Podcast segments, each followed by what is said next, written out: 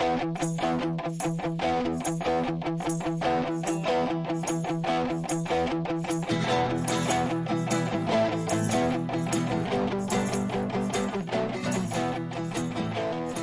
säger vi hej och välkomna till avsnitt 34 av Folket och Eliten med mig, Olof Berglund. Och med mig, Leon Nobel. Vi är tillbaka med one of those block rocking beats. Mm. Mm. Exakt vilka, så. vilka var det som gjorde den då? Det vet jag inte. Ehm, Är det någon hiphop? ja, det är det väl. Det Ja. låter som 80-90-tals. One of those block rocking beats. Jag tänker mig att det är typ Beastie Boys fast det är det inte. Nej. Ja. Någon lyssnare får, får skriva in. viktiga svar på viktiga frågor. Hur är det med dig Leo? Det är faktiskt jättebra. Eller Mm. jag vet inte, jag är bara på väldigt bra humör idag. Mm. Kom in, kom in med en studs i lägenheten. Ja. Härligt. Berättade glatt om att jag hade ätit en muffin. Ja. ja. Det, är de små sakerna, Det är det. antar jag. Hur är det med dig? Eh, jo, men det är ganska bra också. Eh, vi träffades ju igår Mm. och eh, har suttit och skrivit igen. På vår sitcom. Precis. Eh, har vi, vi har sagt att det är en sitcom. Vi har sagt det. Ja, just det. Eh, mer än så förtäljer inte historien än, Nej. kanske. Eh, men, eh, men så kom jag hem igår kväll och var, jag var bara så trött. Så jag sovit rätt bra och förberett lite inför podden också. Mm. Eh, men i övrigt så, jag vet inte om jag sagt i podden, men jag ska, jag ska få eh, vaccin Mm, just det. nu i veckan. För att du är pri- prioriterad För att jag personal. är antingen väldigt viktig eller väldigt oviktig. Okej. Jag vet inte om du har tänkt på det. Men vilka det är som har fått Som får Sprutorna Att det är Knegers Ja. I väldigt hög utsträckning liksom Ja. eh, Och det betyder ju att antingen så testar de vaccinet på oss Eller så är vi så pass oumbärliga För samhället Att vi måste bli friska först Mm. Vilket betyder att vi antingen är superviktiga eller superoviktiga Man hoppas ju på det sistnämnda. Ja Mm. Eh, annars, vill vi säga någonting om eh, den senaste veckan? Mm. Jag tänkte knyta an lite till för förra veckans tema, det vill säga hela världen. Det har, Och hur ju, ska du få ihop det här? det har ju hänt lite saker i världen. Ja. Vi börjar i Gabon. Ska jag bara. Nej, men ehm, Biden har ju svurit in som president. ja. Eh, och jag kollade på hans tal, har du sett det? Nej. Det, alltså så här, det var ju ganska vanligt Biden-tal liksom. Ljuset vinner över mörkret. Nu ska landet enas och så var det lite om Black Lives Matter och sånt. Men ehm, det jag Dödsstjärnan exploderar. Mm. Men det jag tyckte var väldigt intressant och som också bekräftar min tes eh, från eh, hela världen avsnittet. Mhm. Det är ju att han tar knappt upp någonting om världen. Nej. Alltså han pratar någon gång, han säger att USA ska återansluta sig till Parisavtalet. Mm. Han säger att USA ska, vad är det? Leda, lead by the Not by the example of our power but the power of our example. Och så någon till plattityd om Mm. att du vet eh, USA is back liksom. Men det är allt. Alltså Ja. så han nämner inte liksom Kina överhuvudtaget. Han Nej. nämner inte Ryssland, Ankara, Mm. Teheran-axeln som vi pratade om liksom. Nej, okej. Får- Och det intressanta med det är ju att så här, om man tänker sig hur liksom retoriken lät från en president som George Bush eller ens Obama. Mm. Där liksom de utrikespolitiska äventyren i Mellanöstern var liksom högsta prioritet och det som man pratade om. Och så jämför man Alltså Graden av militärt hot mot USA. Jag menar Mm. alltså Al-Qaida var aldrig något hot mot Mot USAs intressen i Mellanöstern. Alltså eller USAs dominans. Mm. De var ett hot mot amerikanska medborgare och mot liksom vissa intressen. Samma sak gäller Saddam Hussein. Det handlade om att statuera ett exempel. Snarare än att Att de verkligen var hotade. Men nu är de ju det. Alltså de har ju förlorat. Men är det inte att han tände his own garden då? Alltså att han fokuserar på all skit som är på hemmaplan. Mm. Jag tänker att om, man ska ta Biden i försvar.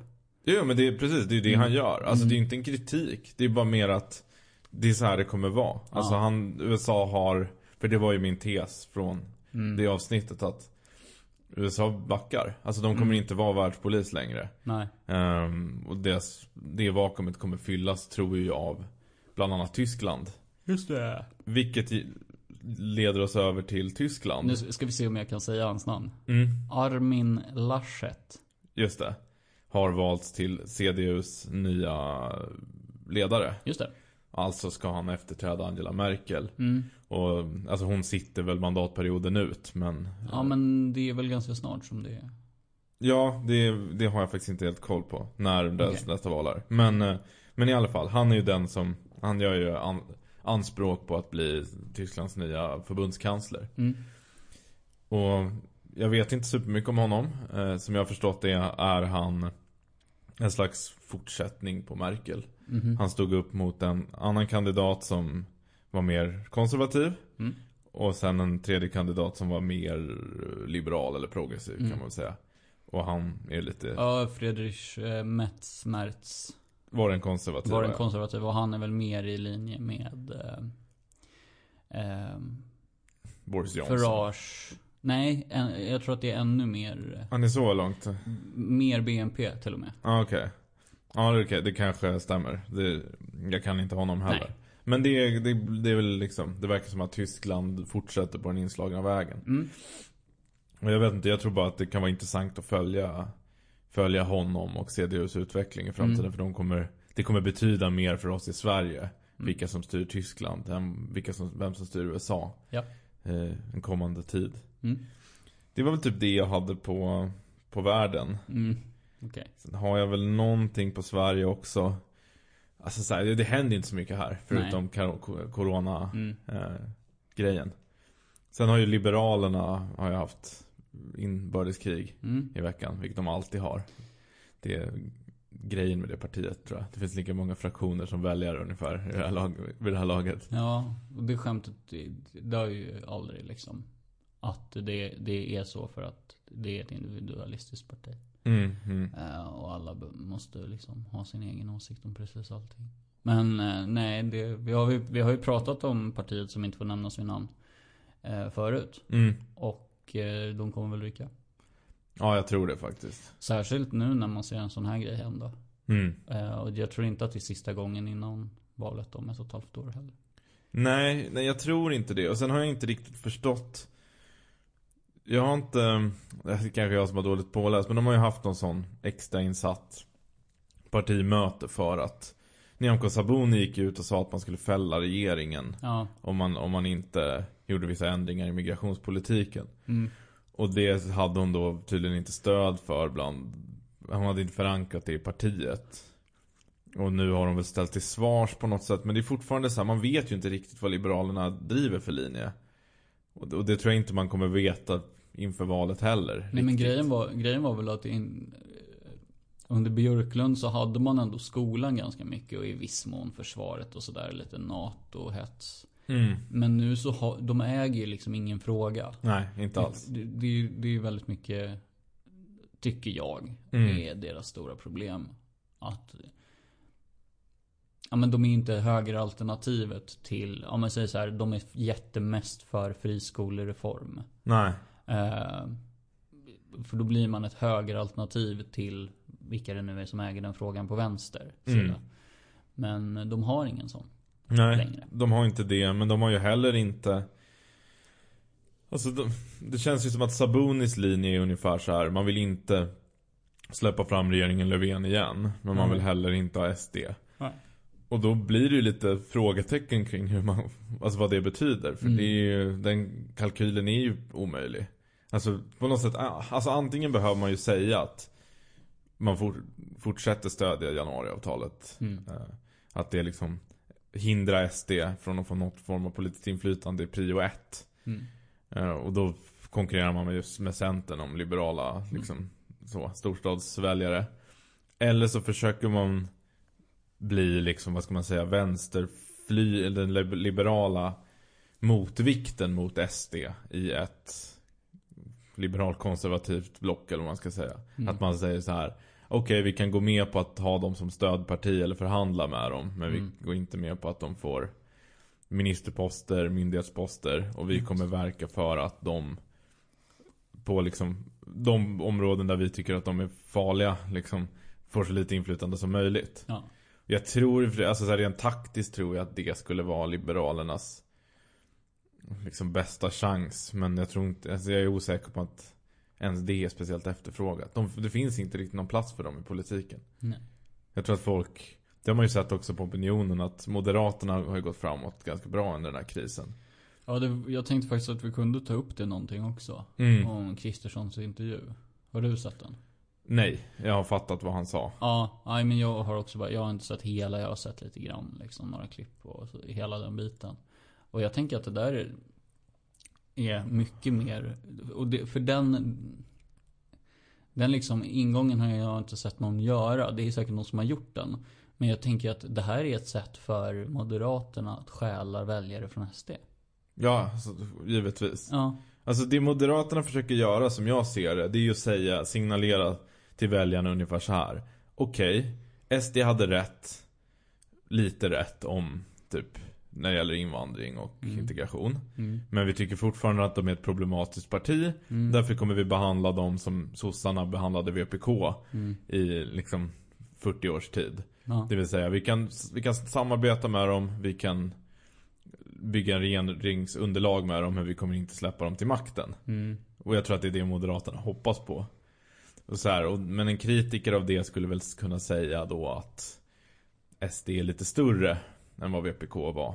Och det här, hela den här taktiken bygger ju på att Moderaterna är det betydligt största partiet i det blocket. Ja men precis, och jag tänker också att det, det, är, det är ett sätt för Moderaterna att gå tillbaka till gamla Moderaterna. Mm. Alltså vi pratar innan Bo Lundgren.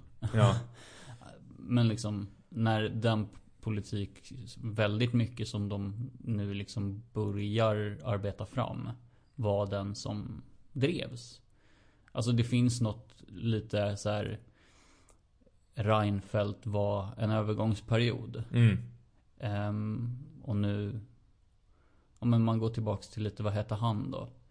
Ehm, han som var gift med förra kulturministern. Uff, det vet jag inte vem det var. Nej, vi släpper det. Ja. Adelsson, Adelsson, Ulf ja. Adelsson. Eh, han, han har ju, alltså att börja gå tillbaka till sån politik, Mm. tänker jag. Ehm, det ska bli spännande att se om väljarna sväljer det. Mm. Men, men det, det, det, det ger ju mig mer rätt från när jag var 15 om vad Moderaterna var för någonting. Mm.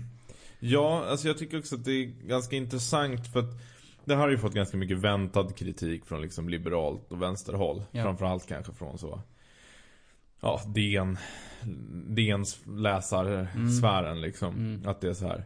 Ja men Moderaterna har Att så här, vadå SD har Det är inte SD som har förändrats Mm. Det är Moderaterna som har Moderaterna. förändrats Och grejen är att, jag menar båda stämmer Moderaterna har förändrats Till Som du säger lite Mm. mer vad Moderaterna var förr Till en ny tid såklart För det ska man ju också komma ihåg att både sossarna och Moderaterna historiskt i Sverige har inte varit när vi, Om vi bara pratar liksom Flyktingmottagande och integration Mm. Alltså den linje som man har drivit de senaste tio åren det är, Den är ganska ovanlig historiskt Vanligtvis har båda de stora partierna varit ganska restriktiva Mm. När det kommer till migrationspolitik Ja. eh, Sen de, finns det mindre partier som har varit mer liberala liksom, Till exempel Miljöpartiet, Miljöpartiet. och Centern och sådär men, men det normala är att de stora partierna har varit ganska Har varit ganska restriktiva helt Mm. enkelt Så det är egentligen så, så på så sätt har ju Moderaterna förändrats Men SD har ju också förändrats Grejen är så här, för mig är frågan om SD Det är ju inte att Är de exakt samma parti som 1990? För det är klart de inte är Jag menar, Nej. man ska ju se det att Alltså majoriteten av SDs väljare Har ju gått med i partiet efter att Jimmy Åkesson blev partiledare Mm. Då partiet då alltså har haft en officiell linje Mm. Av att inte vara etnonationalister Sen, sen om det stämmer Mm. i verkligheten Det kan man ju diskutera Men det har varit det, har varit det man Basunerat ut Och det är det som har Mm. Det är den bilden av SD folks har haft som har gått med i partiet Mm. Och då är det klart att eh, när man har en sån utveckling så förändras ju det partiet. Och det har ju SD gjort. De är ett mer, alltså de är ett mindre fascistiskt parti idag än vad de var innan. När de var ett fascistiskt parti. Idag skulle jag mer kalla dem för högerpopulister. Okej. Men problemfrågan för mig är väl mer, har de förändrats nog? För att man ska anse dem vara, alltså demokratiskt pålitliga. Och det tycker ju inte riktigt jag. Nej, att de har. det tycker inte jag alls. jag tycker inte att de är pålitliga diktatoriskt heller. Nej, det, det är ju nästan skönt. Nej, så är det. De är inte pålitliga alls. Mm. Men, det, men det är också en ganska, men det är ändå rätt konstigt. Jag vänder mig lite mot den här synen att, att partier bara är någon slags sinnesbild av vad de alltid har varit. För Mm. givetvis alla partier Nej, förändras. inget parti är vad de var 1990. Nej, de är inte, inte- statiska. Nej, och inte SD heller. Sen om det är att borsta en gris, Mm. eh, vilket jag nog tycker. Eh, det är väl det vi diskuterar. Ja. Men sen är det ju också, det är inte, jag tror ju att den här kritiken, alltså man tjänar ingenting på den. Alltså alla vet, och jag vet att sen typ 2015 att det här är ungefär vad som kommer, komma, kommer hända. Mm. För Ja, grejen men- är ju att om man tar typ Morgan Johanssons linje, vill Mm. säga, om, att, om Moderaterna ska vara anständiga demokratiskt så får de inte ta makten med hjälp av SD. Mm. Det ger ju Moderaterna två val. Antingen sitta i evig opposition tills svensk politik ändras jätte, jättemycket. Ja. Eller släppa fram Socialdemokraterna. Mm. Och det är ju ganska bekvämt då för sossarna att kampen mot fascismen kräver att sossarna sitter vid regeringsmakten. Ja. Av en händelse. Mm. Med det sagt så tycker ju inte jag som sagt att det är oproblematiskt att släppa fram SD. Alltså jag hoppas ju någonstans att om de konservativa vinner så hoppas jag ju att att SD får så lite röster och inflytande som möjligt. Ja. För att jag menar, alltså så här, jag har inte speciellt högt förtroende i Moderaterna i att lösa samhällsproblem, de samhällsproblem som finns i Sverige. Och jag har inte heller, jag gillar inte moderat politik speciellt mycket i grunden. Nej. Men jag litar på dem som ett statsbärande parti. Alltså det är ett parti som har haft makten utan att saker och ting har fuckat ur totalt. Alltså så här rent förvaltningsmässigt. Jag, jag förstår ju vad du menar. Sen fucka ur totalt. Jag, jag tycker att vi kan ha högre krav än så. Självfallet, ja men det är därför jag inte heller kommer rösta på Nej, Moderaterna. Men, det är en stor anledning till att, Ja. till att jag inte kommer det heller och aldrig har gjort. men, eh, men det alltså jag, jag tycker ändå man kan dra en skillnad mellan partier som absolut inte ska ha makt. Som Ja. till exempel Sverigedemokraterna och Ja. partier som man ändå kan leva med. Mm. Styr landet även om man inte gillar dem. Mm. Um, på tal om det här med legitimitet och så. Mm. Eh, nej men det är väl det jag har att säga om det egentligen. Ja, lite inrikespolitik. Mm, Eh, vi kanske ska sätta igång avsnittet. det tycker jag. Idag har jag valt ett lite annorlunda upplägg än vad jag brukar. Aha. Normalt sett så lägger jag ju upp sin, mina avsnitt lite som en, alltså en akademisk text. Att det finns en inledning, en fördjupning, diskussion och slutsats. Ja. Du brukar skicka abstraktet till mig Ja. kvällen innan. Ja. Mm. Nej men så här. Det här kanske jag slog, slog, slog mig, vad säger man, på bröstet lite. Men, Mm. men jag har så en ganska klassisk disposition. Liksom fyra punkter typ. Mm. Brukar jag ha. Nu har jag inte det. Nej. Utan vi har ett lite mer löst tema. Mm. Där vi ska diskutera egentligen kring en frågeställning. Mm. Och det handlar om att Frågeställningen är så här. Varför går, är politiska rörelser subversiva politiska rörelser? Mm. Alltså rörelser som på något sätt vill förändra. Mm. Subversiva kanske är fel ord. Det låter som Mm. att de är revolutionära. Det behöver de, behöver de inte vara. Men rörelser som vill förändra eh, status quo. Mm. Varför går det så då, Varför är de så dåliga idag på att förvalta makt? Till skillnad Mm. från historien. Mm. Och då kommer jag utgå från några exempel. Mm. Eh, som vi kommer in på. Och jag har också två förklaringsmodeller som Mm. jag tänker att vi ska diskutera kring. Och det ena är de gamla rörelserna hade bättre disciplin. Okej. Medan de nya rörelserna, oavsett om man Mm. snackar vänsterpopulister eller högerpopulister, är Mm. kaotiska, dåligt organiserade, fraktionaliserade. Ja. På grund av kanske internet. Mm. Och den andra är liksom, vad ska man säga, hjältementalitet versus slavmoral eller resentiment. Okej. Att de gamla rörelserna hade liksom en, Mm. en hjäl- hjältementalitet. Man sa att Ja. vi ska sluta vara förtryckta, vi ska bli som herrarna. Ja. Liksom suffragetterna, medborgarrättsrörelsen, arbetarrörelsen tänkte så. Ja. Medan de nya rörelserna drivs av resentiment. Det är någon annans fel, någon ska betala mig, någon ska Mm. ersätta mig. Hämnd. Ja, jag ska hämnas. Eh, så. Det är väl två, två analyser eller teorier som du förmodligen har hört förr. Ja. Och vi har tänkt att vi ska prata lite om dem och Mm. vad det finns för, för Ja, sanning i det. förutsätter ju att vi, ut, vi utgår ju då ifrån att man var bättre på att förvalta makt tidigare i, i historien. Ja, Än vad man är nu. ja, Och bara för att liksom titta på det så tror jag att det stämmer. Ehm, åtminstone om man jämför 1900-talet med nu.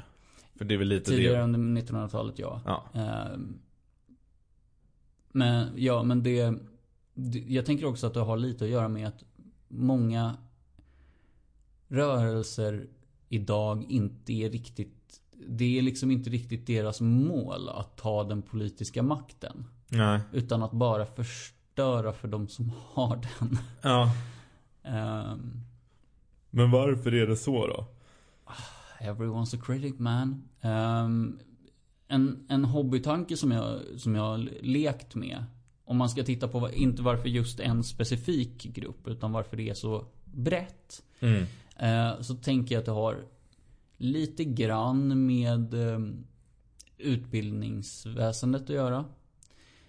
Att vi eh, förväntas vara kritiska från, från väldigt tidig ålder under vår liksom, utbildning. Mm. Men att vi inte förväntas bli läraren. Nej, just det. Eh, eller förväntas eller ställer det. Om vi har det, den förväntningen så, eller kravet så kommer det från oss själva. Mm. Och jag tror inte att det är så många som har den det förväntningen eller kravet på. Och det där tror jag att det finns en förklaringsmodell med eh, hjälte kontra förtryckare liksom. Mm. Eh, man vill inte sitta på makten för då är man per definition en förtryckare. Just det. Jag tänkte att Och innan som vi... vi alla vet så är det mycket sexigare att vara förtryckt. Ja, ja, men det finns väl någon... Det finns ju en sån självbild både inom vänstern. Mm. eh, Det har vi pratat om förut. Vilka problem det uppstår när en subversiv ideologi Mm. tar sig till maktpositioner. Att Mm. till exempel du har så här feministisk riot-punk. Eh, som bygger på att den är revolterar. Så här, vad händer med den när, när den blir statligt finansierad? Ja. Då förlorar den sin, sin, sin radikala udd så att säga. Ja. Men jag tänkte innan vi går vidare till att prata om, om vad heter det, bena ut så tänkte jag bara så här, ifall det är någon lyssnare som inte alls fattar vad vi pratar om. Mm. Så tänkte jag bara ställa några exempel från dåtiden mot Ja. liknande exempel från nutiden. Mm. Då kan vi börja med svensk arbetarrörelse. Ja. Svensk arbetarrörelse i början av 1900-talet var väldigt bra på att ta och förvalta makt. Ja. Eh, De grep, Historiskt bra. ja, ja, verkligen. De grep makten i Sverige. Eh, Socialdemokraterna innehade den i 40 år i sträck. Mm. Eh, byggde upp välfärdsstaten. Ja. Så här, rätt eller fel. Mm. Men de, de, gjorde, de var skickliga på det. De lyckades med det. Mm. Så kan vi ställa det i kontrast med lite mer moderna motsvarigheter. Till exempel Syriza i Grekland. Mm. Vinner makten efter att det finns liksom Grekland befinner sig i en enorm kris med skulder och sådär. Mm. Eh, tar makten på, med löften om att liksom skuldsanering och lyfta landet. Ja. Förlorar den ganska snabbt igen. Mm. Efter massa misslyckade förhandlingar med Bryssel. Mm. Um, man kan också ta Occupy Wall Street till exempel. Mm. Så här. Blommar upp jättesnabbt efter 2008. Mm. Massrörelse på gator. Eh, lyckas inte vinna något bestående egentligen. Ja. Så kan vi ta medborgarrättsrörelsen. Mm. Um, här, den, här, den kan vi prata om senare men den, där, där kanske disciplinargumentet inte riktigt funkar. För den är ganska fraktionaliserad. Det finns många olika organisationer och inriktningar. Men de slåss för några gemensamma mål. Bland annat framförallt bli av med Jim Crow-lagarna i den amerikanska Alltså södern. Ja. Och det lyckas de med. Mm. På liksom legislativ nivå. Mm. Um, jämf- Förlåt att jag skrattar, det var bara roligt att du gick in och sa legislativ, inte lagstiftande. Men absolut. Ja, Ja, sen är det den där. du ja. sa det också väldigt klart och så här, det blev väldigt rent när du sa det. eh, det var inte meningen att garva. Nej. Ja. Ja, men då kan man också ställa det mot typ Occupy Wall Street eller för den delen Black Lives Matters. Som kanske, där där det är svårare att peka på konkreta framgångar. ja. Och ens ibland konkreta mål. Sen kan vi ta, gå, gå över till högern. Mm. Och där har vi nazisterna i Tyskland. Mm. Eh, säga vad man vill om dem. De flesta skulle nog ha mest dåligt att säga om, Om dem. man fick säga vad man vill om svensk arbetarrörelse så får man faktiskt säga vad man vill om nazisterna också. rätt ska vara rätt. Ja. Vi blir balanserade och neutrala. Mm. Nej, men de var också ganska skickliga på att ta och förvalta makt. Åtminstone tills de förlorade Och världskriget. fort. Ja. Det gick ju, det, det tror jag att man kan säga om både, kanske inte om medborgarrättsrörelsen.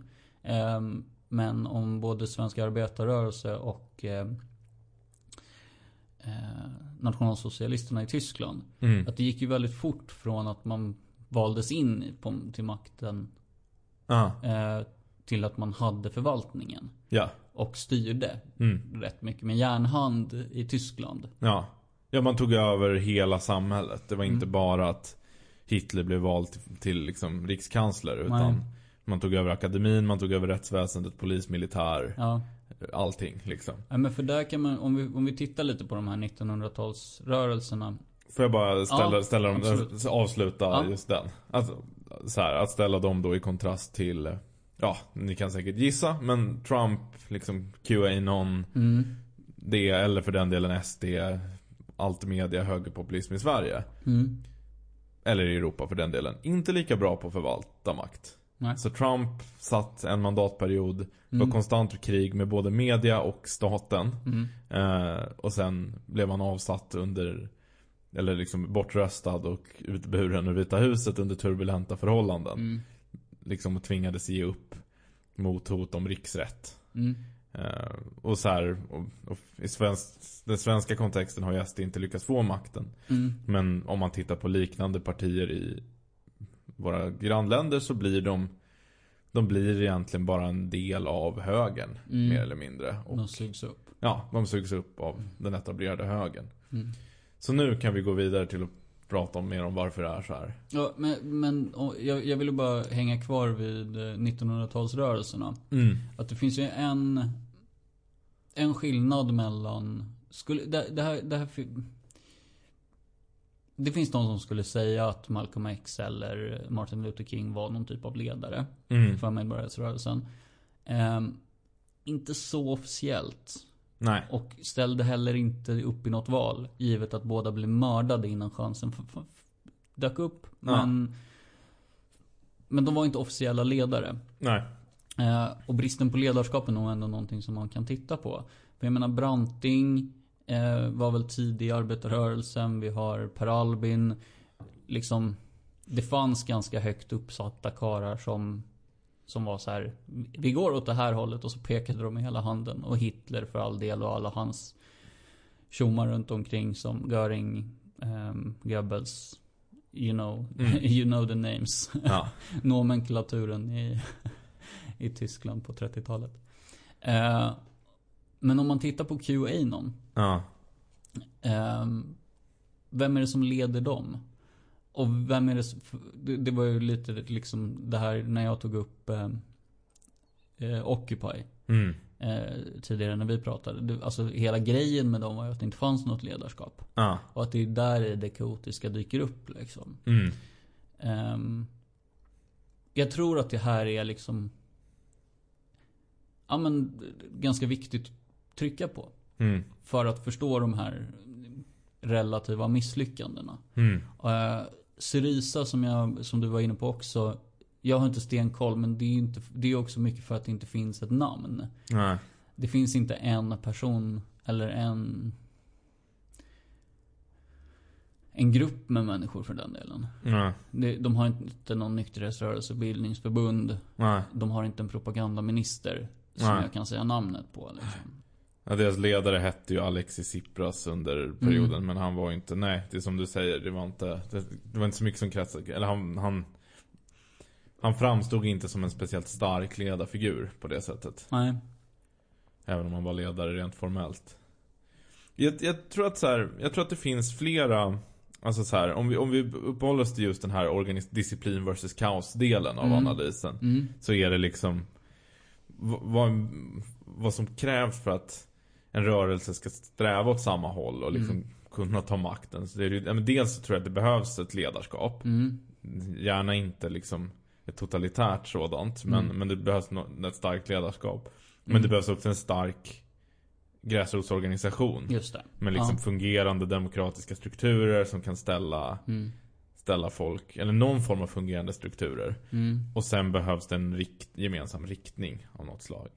För det man ser alltså ganska ofta med ny, nypopulistiska rörelser är att de kan ha en, en, en ledare som är ganska karismatisk. Sån Mm. här, Gab, vad heter han? Inte Gabriel Iglesias. inte Henrik Iglesias. Vad fan heter han? Han heter Iglesias i alla fall. Okej. Eh, ledaren för Po- Podemos i Och det är Spanien. Ehm, han är ju karismatisk och Trump är ju karismatisk. Men de har inte, alltså det är ofta så att rörelsen fungerar så att det styrande partiet är jättelitet. Det kanske Mm. till och med bara nästan är en person. Och sen finns det en bredare rörelse som sluter upp bakom den personen. Men som Mm. inte är inordnade i någon formell hierarki. Mm. Utan de är mer bara så här. Ja, jag som har den här liksom Breitbart News stödjer Trump. Ja. Tills jag hamnar i en personkonflikt med Trump. Och då sätter Trump mig i fängelse och sen benådar han mig när han har Mm. läst något annat. Alltså det, det är väldigt mycket så. Mm. Och det du säger om QAnon är ju väldigt intressant. För deras ledare är ju Trump. Mm. Problemet är ju bara att Trump har aldrig sagt att han är QAnons ledare. Nej. Han säger ju, eller han, han har ju aldrig sagt Han har ju aldrig avfärdat deras teori heller. Utan Nej. han försöker behålla sig neutral för att Mm. inte tappa dem. Men samtidigt Han bygger den här breda alliansen mellan liksom Mm. Traditionella konservativa, missnöjda arbetare och galningar. Full, fullständiga stolpskap. Ja, och galningarna det, Typ QAnon har ju liksom bildat den här äh, millenära rastafari-religionen som Mm. går ut på att Ja, deras, de, har, de har bestämt att någon annan ska vara ledare. Mm. Och det, det där är ju väldigt intressant. För där, där kommer vi lite in på den andra, det här med hjältemoral och resentiment. Mm. Att det är så här. De ser inte, deras filosofi, eller deras liksom ideologi, går inte ut på att vi ska ställa saker till rätta. Vi ska Mm.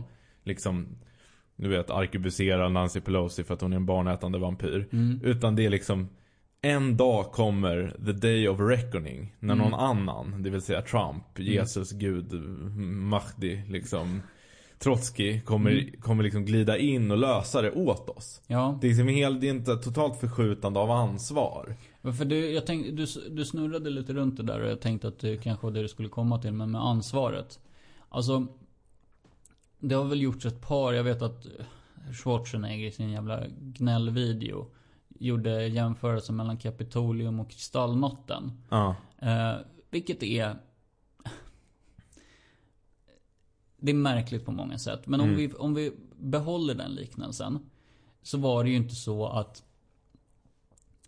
människorna under kristallnatten hade bestämt sig för att nu ska vi göra det här för att Hitler ska bli ledare. Nej. Och Hitler är vår ledare. Utan han tog momentumet från kaoset. Ja. Han tog med sig den händelsen in i, i valet. Mm. Eller liksom maktövertagandet ska vi säga. Ja. Så såg det ju inte ut här. Nej. Det som snarare, det, om, man, om den liknelsen skulle funka så skulle ju Trump återta makten om fyra år typ. Ja. I kölvattnet av det här. Mm. Typ. Eller kanske göra ett maktövertagande på annat sätt. För- Alltså, Mm. för att den liknelsen ska fungera. Mm. Och det är väl lite där att så här, någon tar ansvar för att kaoset som kanske man själv är ansvarig för Ja. ska styras upp. Mm. Och då med polisiär makt. Alltså, jag skulle inte kalla Trump, Trump för fascist. Nej. För som, som du också har varit inne på tidigare, i tidigare avsnitt så har inte han kontroll över militär och polis. Nej. Men någon skulle kunna göra, skulle kunna bli en fascistisk ledare i USA nu. Mm. Det finns verkligen en sån, ett sånt vakuum. Ja. För det är ingen som, alltså så här, ingen och ingen. Det finns, det är, alltså stödet för Biden är ändå lågt liksom. Ehm, och framförallt folk som verkligen hatar honom. Mm. För en vanlig etablissemangspolitiker så är det ganska, ganska lågt i USAs historia också. Ja. Skulle jag säga. Eh, och då finns det ju verkligen chans för någon, jag vet inte, Rubio eh, typ. Mm. Att så här, nu styr jag upp det här och sen så bara alla bara sluter upp bakom honom. Typ. Mm. Jag har svårt att se det. Men det, jag tänker att det, det, om det ska hända så skulle det kunna hända nu. Ja, och jag, jag tror också så här att hotet, hotet om liksom någon form av militärdiktatur i USA. Jag tror vi pratade om det i förra avsnittet. Men att det kommer inte från Proud Boys och liksom 4chan nazister. Utan det kommer ifrån att så här, att vanligt folk blir så jävla trötta på kaos. Mm. Att, att någon sån, liksom, snarare någon typ Någon från militären eller Mm. någon, någon kliver fram och bara Men nu tänker jag styra med järnhand så att det blir ordning och reda Mm. eh, Rösta på mig, eller Just sluta det. upp bakom mig Just liksom. Någon gammal general. Ja, typ så Det är ju oftast sådana såna personligheter som tar makten Just det. Eh, I sådana lägen Mm. Men sen är det ju också Det intressanta med de här gamla rörelserna, 1900-talsrörelserna, är ju att de skiljer sig. Alltså, grejen är att svensk arbetarrörelse har ju lite allt det vi beskriver som Mm. liksom önskvärt för att, eller som nödvändigt, liksom fördelaktigt för en rörelse som vill ta, ta och förvalta makt. Ja. Eh, och det är att de har, de är inte resentimentstyrda.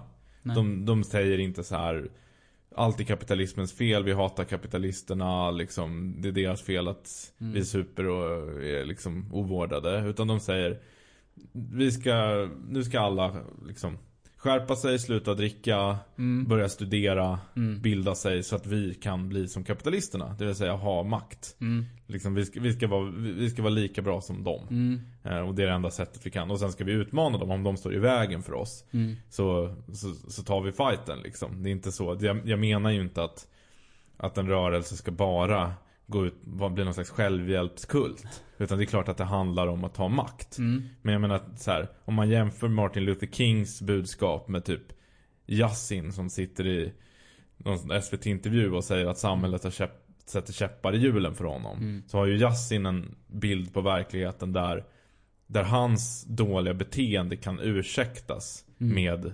strukturer då, vad det nu kan vara, rasism eller vad man skulle säga. Mm. Men jag menar, skulle, skulle en sån typ komma fram till Martin Luther King och säga liksom, ja men jag är kriminell, men det är ju Mm. för att jag är svart. För Mm. att, vet, USA är ju rasistiskt mot svarta så jag har inget val.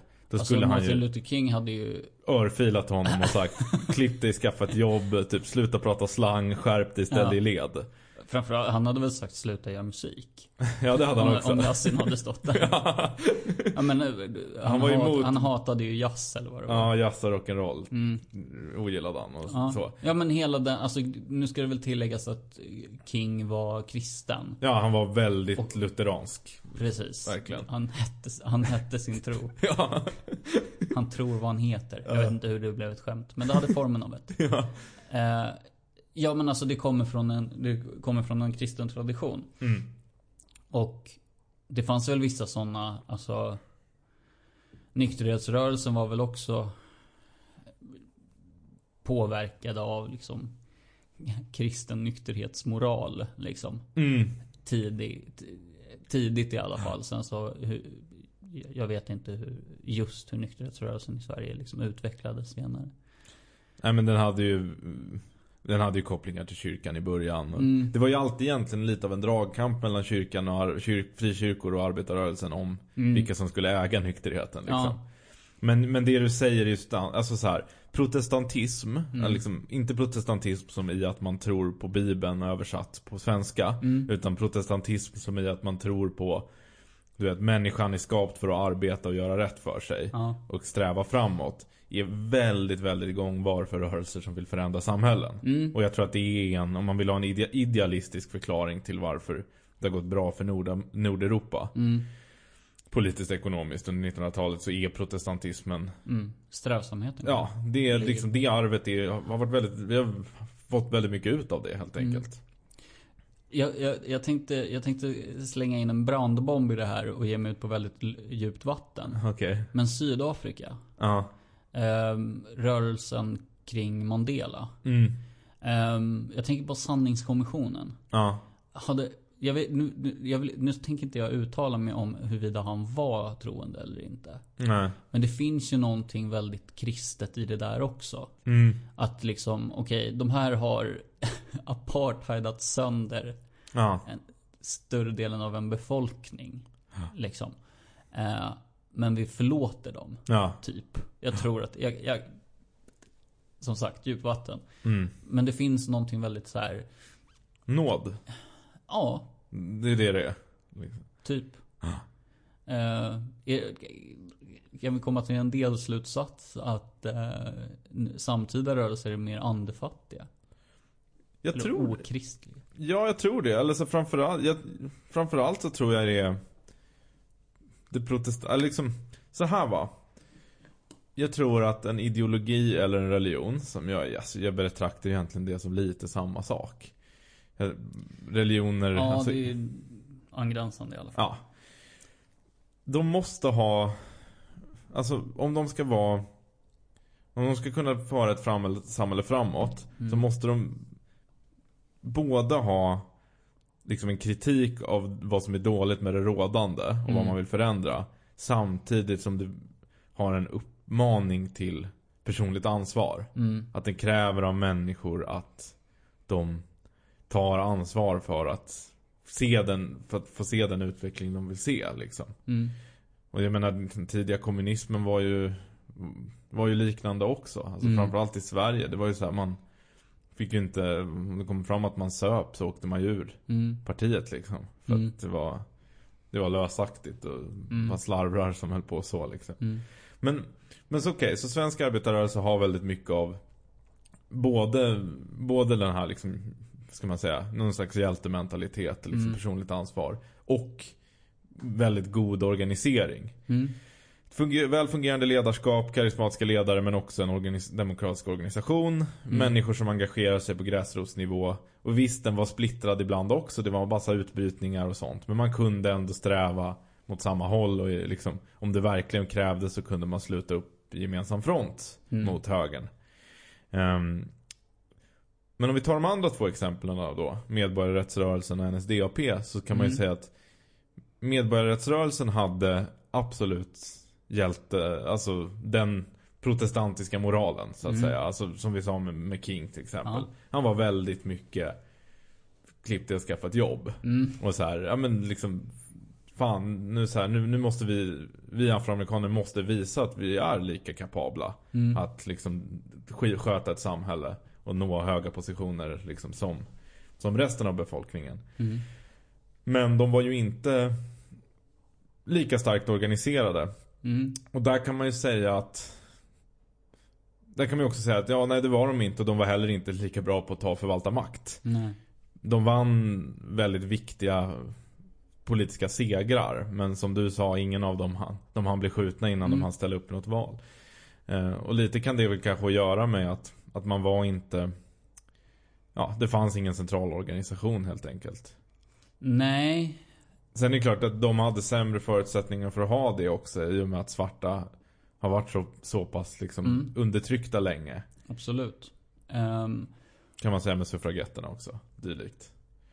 man skulle kanske kunna säga det om arbetare också, men på något sätt... Jag har ju inte så...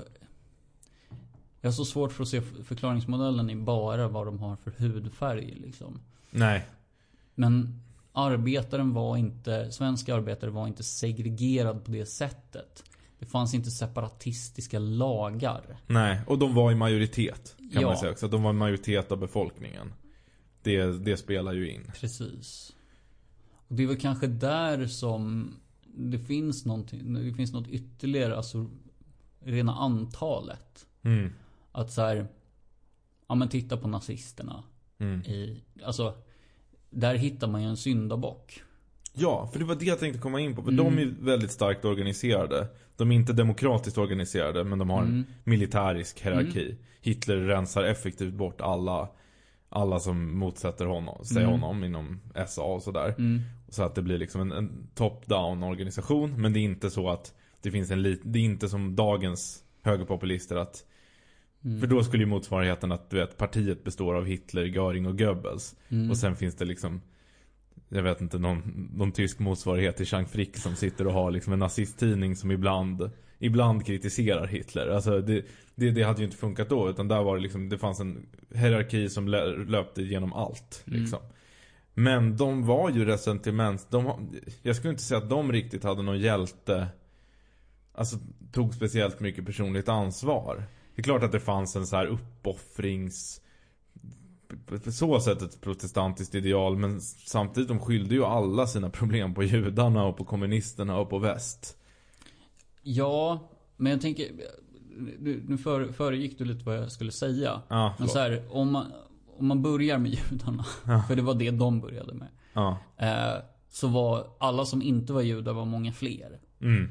Eh, och det handlade inte om att vi ska bli som dem, utan de ska bli sämre än oss. Ja. Och då använder vi våra politiska medel för att göra saker och ting sämre för judar. Ja.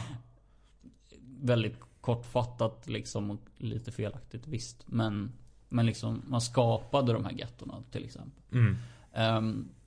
Och det var, var väl där som liksom medborgarrättsrörelsen till exempel. Alltså om man säger att konflikten där stod mellan majoriteten och minoriteten. Mm. För svarta är fortfarande inte en majoritet i USA. Eller var de inte då heller. Ehm, det blir väldigt mycket svårare då.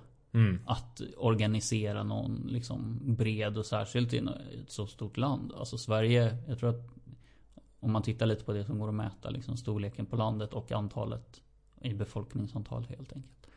Eh, så, så finns det någonting där också. Jag vill inte ge det som fullständig förklaringsmodell. Eh, men att, att liksom organisera både svarta människor i Chicago och i innersta södern Mm. i USA. Det, det finns någonting, alltså så här, visst man kan cykla runt och agitera på kyrkbacken likt eh, Sträng liksom. Eh, för fackföreningar. Mm. Men okej, men cykla från norr till söder i USA och sen från öst till väst. Alltså det är någonting annat än. Ja. Precis. Nej men det Det spelar ju väldigt mycket in. Mm. Sen spelar det väl också in att Alltså om man tar då liksom jag, jag tänker lite så här att typ alltså, Om vi ska liksom börja bena ut Vad de här sakerna tillför Mm. Så är det väl liksom Disciplinen och ordningen Mm. Det tillför ju alltså så här Krasst potentialen till politisk makt Mm. För att ta politisk makt så måste du ha ett st- stort antal människor som Mm. kan bemanna massa positioner. Mm. Och de måste vara samkörda på något sätt. Mm. Alltså måste det finnas någon form av hierar- hierarki. Mm. Må den vara demokratisk eller totalitär. Mm. Men för att nå några framsteg för sin egen befolkning. Mm. Så behöver det finnas ett, person, ett ansvarstagande snarare än resentiment. Mm. På något sätt är ju, alltså Nazityskland är ju extremexemplet på en rörelse som är så här fruktansvärt välorganiserad. Mm. Men har, men fruktansvärt okonstruktiv när det kommer till Mm. För jag menar, Hitler förbättrade ju inte situationen för tyskar. Nej. Han gjorde det under en väldigt kort period genom att hålla på med valutamanipulation. Mm. Så att han skapade pengar som inte fanns. Vilket hade bitit honom i arslet om han inte hade börjat plundra andra. Mm. Vilket i sin tur ledde till ett läge där Tyskland förlorade kriget och upphörde som stat, enad stat under liksom Mm. Vad blir det, ungefär 50 år framöver. Och det kan man ju inte säga riktigt var en framgång för vanliga tyskar. Nej. Att man gick från att leva under depression till att offra liksom massa människoliv i ett krig till att inte ha ett land längre. Ja. Det är ju det är ett bakslag. Så på så sätt var ju Hitler inte bra på att Han gjorde ju inget vettigt med makten. Även om han var bra på att behålla den så länge, så länge han levde. Mm. Ehm, så det är väl Det är väl en skillnad. Men, men sen är ju frågan varför För nu har vi pratat lite om att så här, ja, men, i, någon slags idealistisk idé om Jag att tänkte bara så, Mm. skjuta in med eh, hjältementalitet eh, inom arbetarrörelsen i Sverige. mm, Och så här, inte bara i början. Utan hur man har upprätthållit det. Och du tänker på eh, kårhusockupationen. Just det. Vad som hände då. Nu var ju det ett ganska larvigt liksom försök. De, de citat ockuperade sin studentkår i vadå? 10 timmar. Mm, Men det som hände var att Palme åkte dit och sa skärp er. Ja. Plugga. Det var typ det som hände. ja, Han åkte till studentkåren, ställde sig upp och sa, sa åt dem åk hem. ja, Och då var det bara så här. Okej, förlåt pappa. förlåt lands store landsfader. Ja. Ja. men typ. Alltså det är lite raljant kanske. Men, men det, var, det fanns ju ändå kvar. Mm. Och så här, ja det, det kommer inte bli något om, om ni fortsätter så här. Mm, nej men det... Det har man ju tappat. Mm. Och det har ju... Alltså... För det är, lite, det är ju lite det mest vi har kretsat kring nu när vi pratar om de moderna rörelserna. Att de är... Alltså de tar inget ansvar. Alltså så här, vänstern tar inget personligt ansvar nu. Man tror på rättigheter men inga skyldigheter. Mm. Och högern, jag menar det finns folk som har liksom... Ja men om man lyssnar på så här högertänkare. Mm. Och poddar och läser kvartalskrönikor. Då finns det människor som pratar om Mm. ansvarstagande och allt det här. Men om, Mm. vi, om vi tittar på basen och de, alltså om vi tittar på SD liksom och folk som krigar i kommentarsfält. Ja. Det är noll personligt ansvar. Alltså de skyller allt. Och det här är också så här, det här är någonting jag upplevt i i verkligheten. Alltså så här, Mm. personer jag träffat och känner som jag vet lutar åt det hållet. Mm. Alltså de är typ för fega för att ens prata, säga sina åsikter i ett rum. Mhm. Och nu menar jag inte att här, man alltid behöver börja prata om politik. För det finns många skäl att i vissa lägen inte ta upp sina jävla åsikter bara för att du vet, folk pallar inte hela tiden diskutera politik. Mm. Men att det här är människor som kan sitta och höra någon annan liksom för, förklara hur, jag vet inte, män är onda eller vi behöver massinvandring eller något som de inte håller med om. Mm. Och sen så går de hem och rantar på internet. Okej. Och kräver massa grejer av regeringen och ditten och datten. Men det är så här, Mm. om du själv inte ens Mm. har jävla ryggrad att säga vad du tycker. Ja. Och det där tycker jag är så jävla symptomatiskt för hela den rörelsen. För det är inte, ni, det är bara off, alla har ju offerkoftor. Nu. Det är ju ingen som tar jag...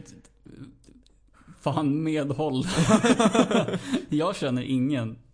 Fan, jag är likadan. Nej, det är jätteobehagligt. Ja, Att det faktiskt är så.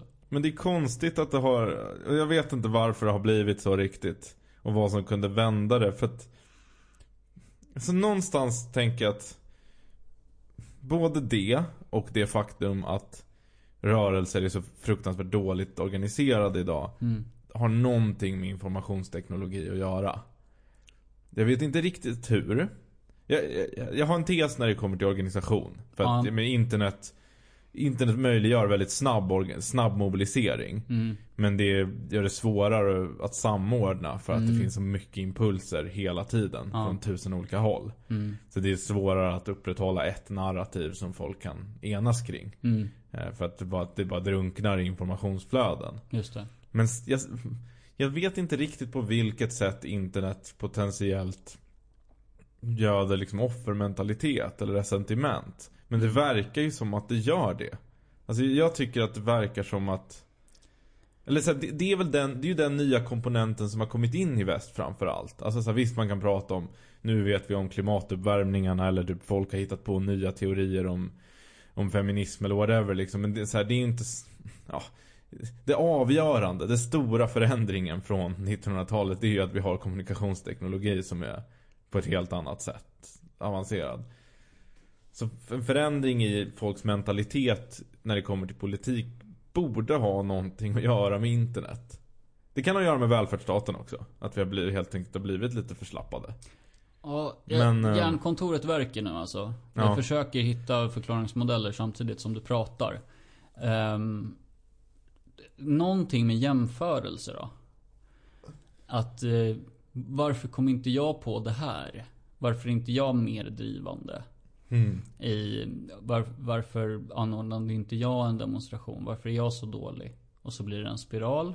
Mm. Eh, verkligen bara en så. Men, men också någonting som vi har varit inne på tidigare. Att man jämför sig med folk på internet. Oavsett om det är utseende, skojighetsgrad, likes, retweets och så vidare. Mm. Ehm, kanske också att...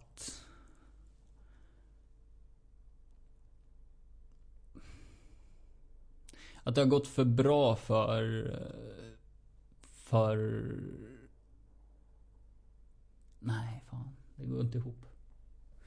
Vi har ingen kämpaglöd kanske. Men jag vet, jag vet inte, det är någonting med det där med att internet Internet föder narcissism och Mm, liksom avundsjuka på ett sätt. ja. Att så här, man har inte Att så här vi, vi är liksom fostrade i ett narrativ Både med liksom Den allmänna välståndet och liksom li, liksom vänsterliberal ideologi Och som då amplifieras via nätet som säger att vem som helst kan bli vad som helst. Mm. Självförverkligande. Och ingen lyckas med det för att Mm. självförverkligande är en religion. Mm. Alltså det är ett paradis som du aldrig kan komma till. Mm. Medan i de gamla religionerna sa Paradiset kommer efter, eller himlen kommer Mm. efter döden. Och man var jävligt noga med att slå ner brutalt på så Mm. millenära sekter som försökte skapa paradis på jorden. Mm. Um, 1900-talsideologierna Alltså det var inte så här. Jag menar, de, de som satte upp ett drömsamhälle som till exempel kommunismen Mm. de, de gick det jävligt åt skogen för. Medan de som mer hade hade det här gamla arvet av att så här, men vi har en riktning. Mm. Och sen någon, någonstans där bortom bergen finns socialismen. Så sa ju typ sossarna. Alltså Mm. socialismen kommer ju alltid sen. Mm. Men först måste vi fixa allmänna pensionssystem. Mm. Och järnvägar och liksom falukorv i ugn och Bingolotto på fredag och åtta timmars arbetsdag. Alltså det fanns alltid, det var alltid Socialismen var alltid mer än bara en reform bort. Mm. Medan nu förvänt och så här, och självförverkligandet har väl liksom fötts med individualism och kapitalism. Men det har Mm. alltid varit också bortom molnen. Alltså fine du kan bli rockstjärna liksom. Men det är Mm. så här, alla vet att det är jävligt få som blir rockstjärnor. Mm. Men nu är det som att alla tror att alla andra är rockstjärnor.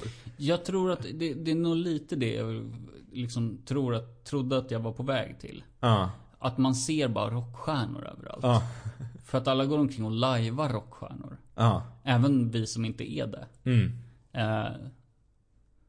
Jag vet inte. Och eftersom då, det då är helt, man märker att det är helt omöjligt att komma till den här punkten där man har nått exakt så många likes Mm. som krävs för att man själv ska känna sig som en rockstjärna. Mm. För att den punkten finns inte. Nej. Så måste det leda till slutsatsen att allting är någon annans fel. Mm. Det i kombination med att så här, ja, välfärdsstaten som inbyggda problem att den, Mm. vet, de som, de som bygger den vet att om det här systemet ska funka så kräver det att alla gör uppoffringar. Först gör man sin plikt, sen kräver man sin rätt. Mm. Sen föds det en generation som inte förstår det längre. För att de Mm. bara får rättigheterna. Mm. De har aldrig behövt kämpa sig till dem. Mm. Och då blir de förslappade och bortskämda liksom. Men jag tror också att det finns en så här. Eh, vi har pratat om själv, självförverkligande som dygd tidigare. Och att det förmodligen är destruktivt. Men jag, jag tror att det handlar också om att det är svårt att formulera ansvar som en dygd. Mm. För ansvar är ju bara någonting som man tar, tror jag. Alltså det är inte, det är inte så här, hur gör man för att ta ansvar? Nej. Jag skulle inte kunna svara på det. Nej. Alltså självförverkligande är ju förvisso ganska svårt det också. Men det går ändå att peka på några grejer så här. Ja men det som får dig att vara ditt innersta jag. Mm. Men alltså om man kunde få självförverkligande genom ansvar då? Ja, för jag tror en del av problemet är väl också att Typ medborgarrättsrörelsen eller arbetarrörelsen De gjorde en dygd av nödvändigheten Alltså det var så här, Mm. För att de skulle uppnå rättigheter överhuvudtaget Mm. Så gå från en ganska miserabel position Mm. Till en dräglig position Vilket deras kamp handlade om Mm. Alltså här, antingen typ Slippa vara statare Eller slippa leva under rassegregation Mm. så krävdes det ansvar och då behövde man göra det till en dygd. Ja. Och det, blev, det föll sig ganska naturligt vad, vad, vad det var att ta ansvar. Det var liksom jobba hårt liksom. Alltså så arbeta, liksom, sköta sig, gå på sina möten, liksom, gå på demonstrationerna och så. Mm. Medan nu Alltså det, det finns ingen nödvändighet att ta ansvar. Det var som Ska inte outa hans namn, men jag pratade med en polare som vi båda Mm. känner för ett tag sedan. Mm. Och då sa jag att jag tyckte det var lite jobbigt att jag inte har något jobb just nu liksom. Mm. Ehm, och sen pratade vi lite kring det där och sen när han fick veta att Att jag, jag, jag faktiskt har a-kassa. Mm. Då var han såhär, men då så, då är det ju lugnt. Mm. Och sen om a-kassan tar slut, då kan du ju bara få pengar från Försäkringskassan. Och jag var så här: nej. Mm. Alltså det, så här, pengar från Försäkringskassan, det, det får jag när jag är sjuk, Mm. handikappad eller av annan anledning inte kan arbeta. Mm. Kan man arbeta ska man arbeta punkt slut. Mm. Liksom. Alltså det är bara så att det är en, en icke-fråga. Mm. Men jag behöver ju inte ha den mentaliteten. Jag kan ju, alltså han har ju rätt i sak. Mm. Jag kan ju skita i att arbeta. Sen är det klart att det är, så här, det är ingen lyx att gå på bidrag, såklart inte. Nej. Men du kan överleva på det. Mm. Alltså du kan ändå ha en levnadsstandard som är liksom okej i jämförelse med någon som, är, jag menar en fattig bonde i, Mm. i typ, ja, någonstans i Afrika liksom. En, så här, en Mm. herde i Nigeria. Ja. Kommer ändå ha det sämre fast den jobbar Mm. dygnet runt än vad jag har. Mm. Om jag liksom lyckas övertala, jag vet inte, socialen eller försäkringskassan eller något att jag ska få pengar. Mm. Och det är ju liksom Det blir ju ett problem då för att och man, man önskar ju någonstans att människor Trots att vi har de här systemen inte missbrukar dem Ja. Eh, För det kräver ju det Men det verkar som att människor inte är så bra på det Ja, men alltså. Jag tänker att det är samma sak där. Om man tittar lite på de här nya rörelserna, om vi ska gå tillbaka till det. mm. Men liksom. ehm, lite åt det mer högerpopulistiska, kanske Qanon också liksom. Att. Vad förväntningen på en stat är. Mm. Till att lösa saker och ting. Mm. Eh, att så här. Dels att man i, i högerpopulisternas fall kanske skyller lite på, inte vet jag, islamiseringen eller invandring eller vad det kan vara. Mm. Och då om, om man säger att så här, ja men vi är del av en global värld. Alltså jag, jag spekulerar högt lite grann nu. Mm. Tror att jag kommer komma fram till någonting. Eh, men liksom, de säger inte själva att vi startar en ett bildningsförbund Nej. kring hur jävla dumt det är med irakier i svenska små samhällen. Hänger du med på Ja, vad jag ja, menar? ja. Att det inte, jag menar inte att det är önskansvärt att de gör det. Nej. Utan de sitter och gnäller på internet istället. Ja. Och försöker liksom visa hur bra och mycket de kan. Mm. Inte så här upp, försöka samla ihop folk i, i en uppslutning. Liksom. Eh, Det finns aldrig någon konkret plan. Nej, eller organisation som du varit inne på. Ehm, Planen är alltid antingen det är kört eller Jimmy Åkesson kommer lösa det. Typ för om vi tar dem som ja, och sen så finns det ju en del av den där kretsen också. Och det ska man ju verkligen tillägga som tror att lösningen är att ta LSD. Ja. Sätta på sig ett par horn. ja, men alltså. Jag tror att om man börjar titta på liksom, om vi pratar om nykterhet, men om man tittar på droganvändning inom QA så tror jag att det finns en ganska hög, liksom, Ja, högern är tydligen hippies nu för ja tiden. men de är hippies på något så här digital radikalt sätt. Ja. Att så här, ja men lite liksom hypermateriella och ja, andefattiga på det sättet att de förstår inte att det, det, det är en hittepågud som Ja. de tillber. Eh, vilka var det? Hoffman LaRoche? Nej det var Är är du inne på Europeiska arbetarpartiet? Psykedelika. Nej, var det inte LSD som hittades på, på Hoffman LaRoche? Jaha, just det. Ja, jo. Eller så var det Rohypnol, kanske både och. Ja. Spelar roll. Ja. Men de håller på med sådana där olika institut som ska berätta hur man blir en bättre person genom att knarka. Mm. Eh, och jag tror inte på det Nej. längre.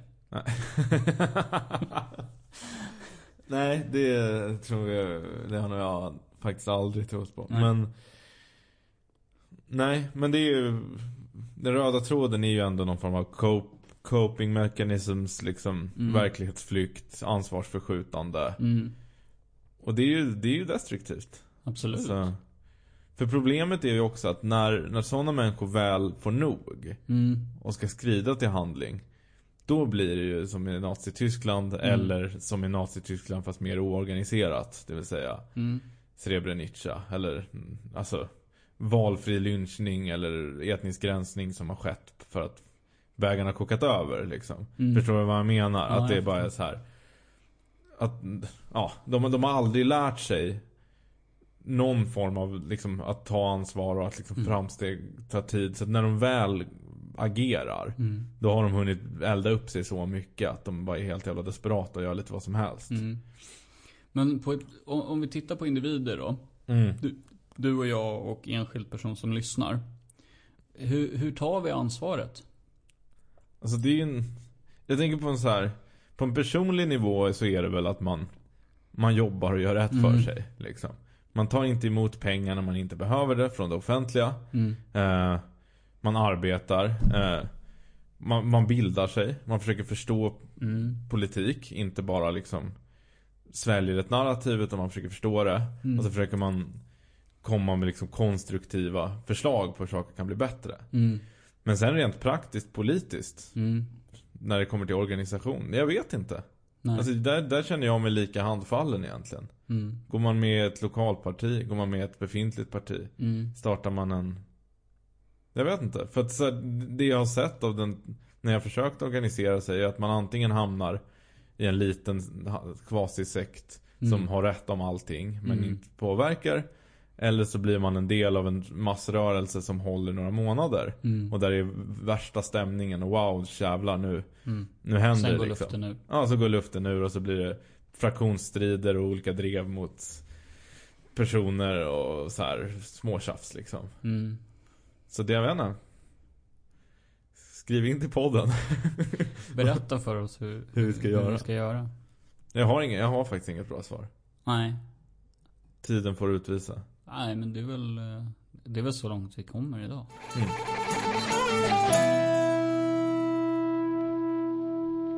Det var 34 avsnittet av Folket och Eliten. Tack för idag. Mm. Det, det, det, det blev ett avsnitt till. Det blev det. Mm. Eh, tack så mycket till er som lyssnar. Vi hoppas att ni kan eh, och vill sprida Mm. vårt eh, poddexperiment. Både word of mouth och eh, digitalt. Mm. Man kan... ehm, Ta- ta pen- an-? Ta ansvar nu för att göra det. Ta ansvar för att sprida vår podd. Eh, nej men man kan eh, prenumerera på valfri poddapp eller Spotify. Man kan eh, gå in och likea Facebook-sidan. Eh, och sen så om det är någonting, alltså skriv i communityt. Mm. Om man har lyssnat och är det något man tänker på. Mm. Kan man kanske få igång lite diskussion, jag vet inte. Ja. Nu har vi gjort det här i snart ett år. Ja. Ehm, vi skulle gärna vilja se er interagera om det som vi pratar om också. Ja, det att det inte jätte... blir så här envägskommunikation. Nej. Mellan oss som någon slags despoter. Ja, just det. hur, för hur många har vi den statusen i Sverige då? Ja, det, är, det är inte många och jag är glad för det. Ja. Än så länge. Va? Ehm, man kan följa dig på Twitter. ja. Stormklocka. Skit i att följa mig. Jag skriver ändå ingenting. Ehm, jag, jag mest bara surrar runt där. Ja. Ehm, vi ska ta en bild till Instagram. Man kan följa oss där också. Folk heter liten. Ja. Och Så. ehm, sen så säger vi väl tack för idag då. Ja, så hörs vi om en vecka. Det gör vi. Hej. Ciao.